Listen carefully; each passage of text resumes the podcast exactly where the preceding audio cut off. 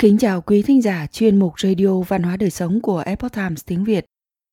Hôm nay, chúng tôi hân hạnh gửi đến quý thính giả phần 6 trong loạt bài viết mang tên Truyền kỳ về tướng Washington. Phần này có nhan đề Nối thương tâm trên pháo đài, bài do Kiểu Ngọc biên dịch theo bản gốc lấy từ Epoch Times Hoa ngữ. Mời quý vị cùng lắng nghe. Binh lính Hesson nhắm vào tướng Washington và bắn liên tiếp. Bốn viên đạn bay xuyên qua áo choàng bên ngoài và bản thân ông cũng không hề hấn gì. Tựa như vì tướng quân suốt đời miễn nhiễm với súng đạn chiến trường. Trở lại với kỳ tích xương trắng trên sông Đông mà chúng tôi đề cập đến trong phần 1.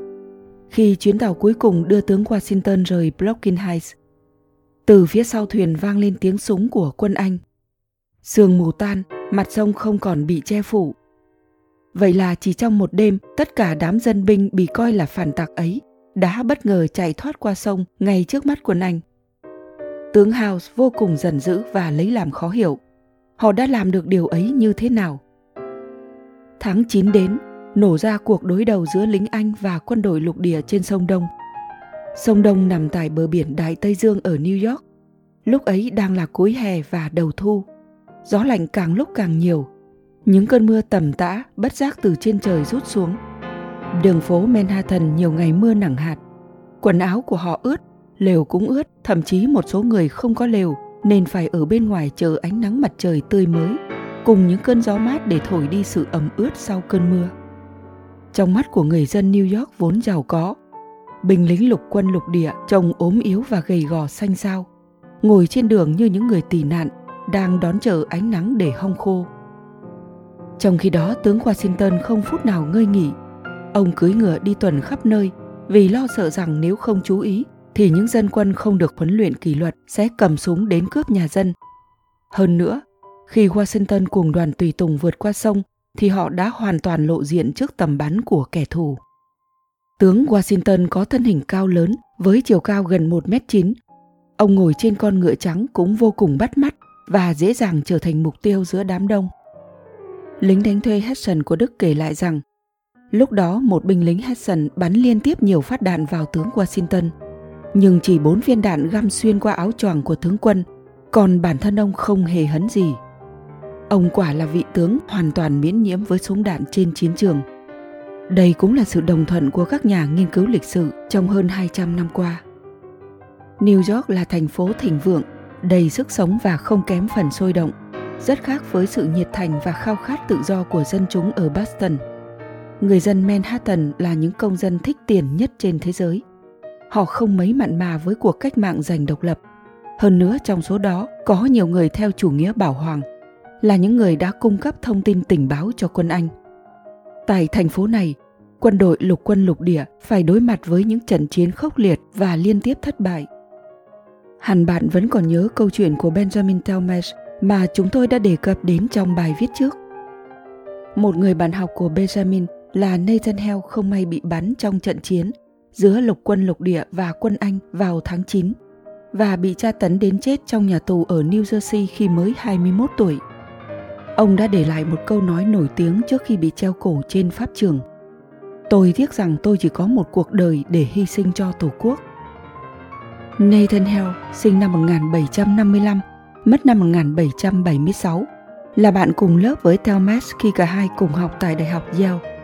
Hưởng ứng cuộc chiến tranh giành độc lập, đôi bản thân cùng nhập ngũ dưới sự lãnh đạo của tướng Washington, trở thành quân nhân phục vụ trong quân đội lục địa trong cuộc cách mạng Hoa Kỳ. Nathan Hale nhận lệnh thu thập thông tin tình báo nhưng sau đó bị quân Anh bắt được. Câu nói trên là lời cuối cùng mà Nathan Hale để lại trước khi bị treo cổ sau trận chiến trên đảo Long Island tang thương Vĩnh Kiếp. Ngày 15 tháng 9, quân Anh đổ bộ vào cảng Deepwater của Vĩnh Kiếp gần đường 33 ở Manhattan. Các tàu chiến hùng hậu của Hải quân Hoàng gia Anh dàn hàng ngang trên sông Đông, tập trung hỏa lực và bắn vào bờ bằng những khẩu pháo lớn ầm ầm đầy khói. Lục quân lục địa không cách nào chống đỡ và phải đối mặt với khói và súng đạn bay trên mặt đất. Những người lính còn có thể mở mắt trong khói súng thử cử động tay chân và nhận ra rằng mình vẫn còn sống tay chân vẫn còn nên nhanh chóng quay đầu bỏ chạy tán loạn. Ngay cả khi quân tiếp viện chạy tới, thì vì quá sợ hãi mà họ không thể đứng vững. Kết quả đội quân tan rã tháo chảy tán loạn để giữ mạng. Từ cơ sở chỉ huy tạm thời Hemling, tướng Washington vội chạy ra trần địa và thấy binh lính đang ồ ạt bỏ chạy. Ông lập tức vùng kiếm lên và hét to, ổn định. Mặc dù ông cố gắng ngăn chặn sự tan rã của nhóm dân quân đang sợ hãi trước trận pháo súng, nhưng vẫn vô ích. Các chiến sĩ bài trận đã co chân chạy trốn. Đằng sau là thi thể của đồng đội bị tan tành vì súng pháo. Tướng Washington một mình vung gươm và phi ngựa lao về phía kẻ thù.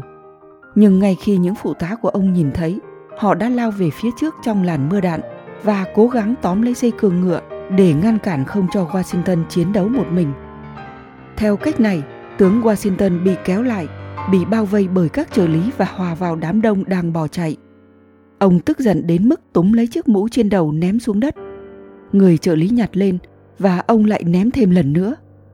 Washington vô cùng đau đớn tự hỏi.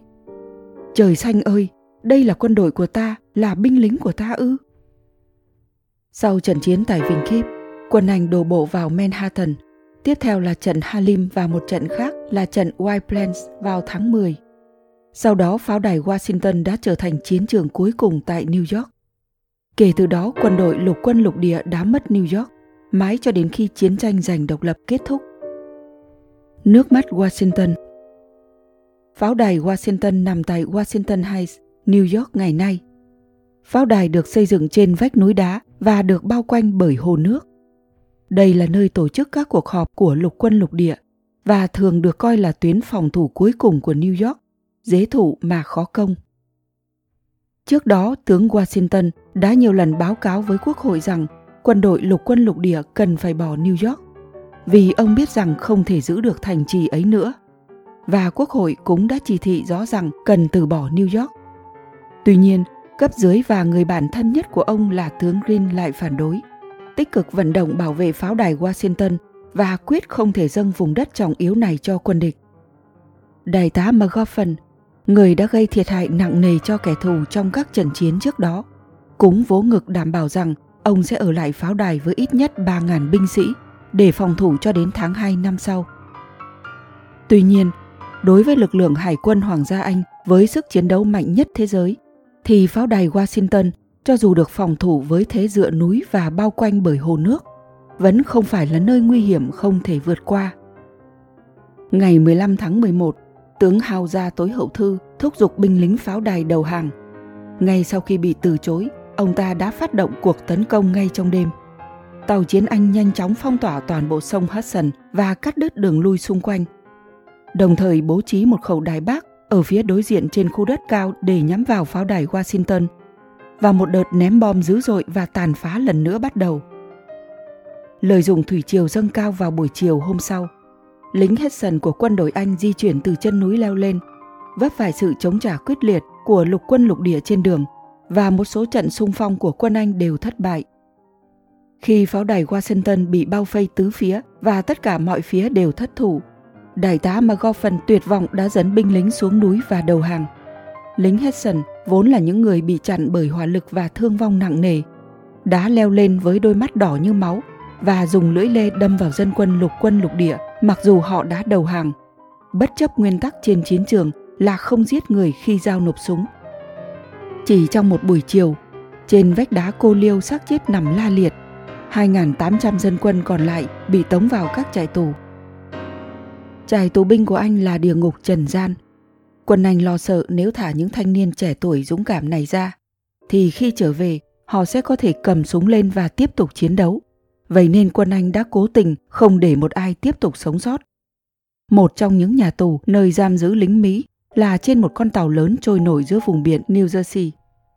Một số lượng lớn tù binh của lục quân lục địa bị giam giữ tại đây. Trong con tàu đóng kín hoàn toàn, thiếu không khí, thiếu thốn lương thực và quần áo, trong khi các bệnh truyền nhiễm bắt đầu hoành hành và không ai được cứu chữa. Mọi người nhìn đồng đội chết và xác bị ném xuống biển.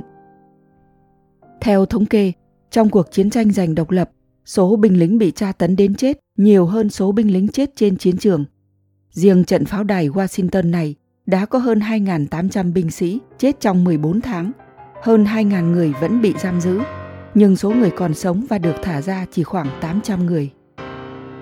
Tại pháo đài Lee đối diện với pháo đài Washington, đứng trên đỉnh đồi, tướng Washington thông qua ống nhòm đã chứng kiến cảnh tượng thảm thương của những người bị giết và bị bắn sau khi đầu hàng. Nhiều quân sĩ và trợ lý đã ghi lại tiếng khóc của ông trong nhật ký của họ.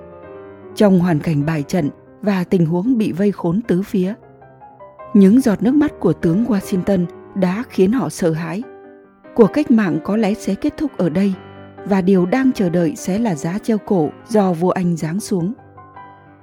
Tuy nhiên, ngày nay khi nhìn về quá khứ hàng trăm năm về trước, những giọt nước mắt của tướng Washington dành cho binh lính của ông không khỏi khiến chúng ta cảm động và thấy ấm áp tình người.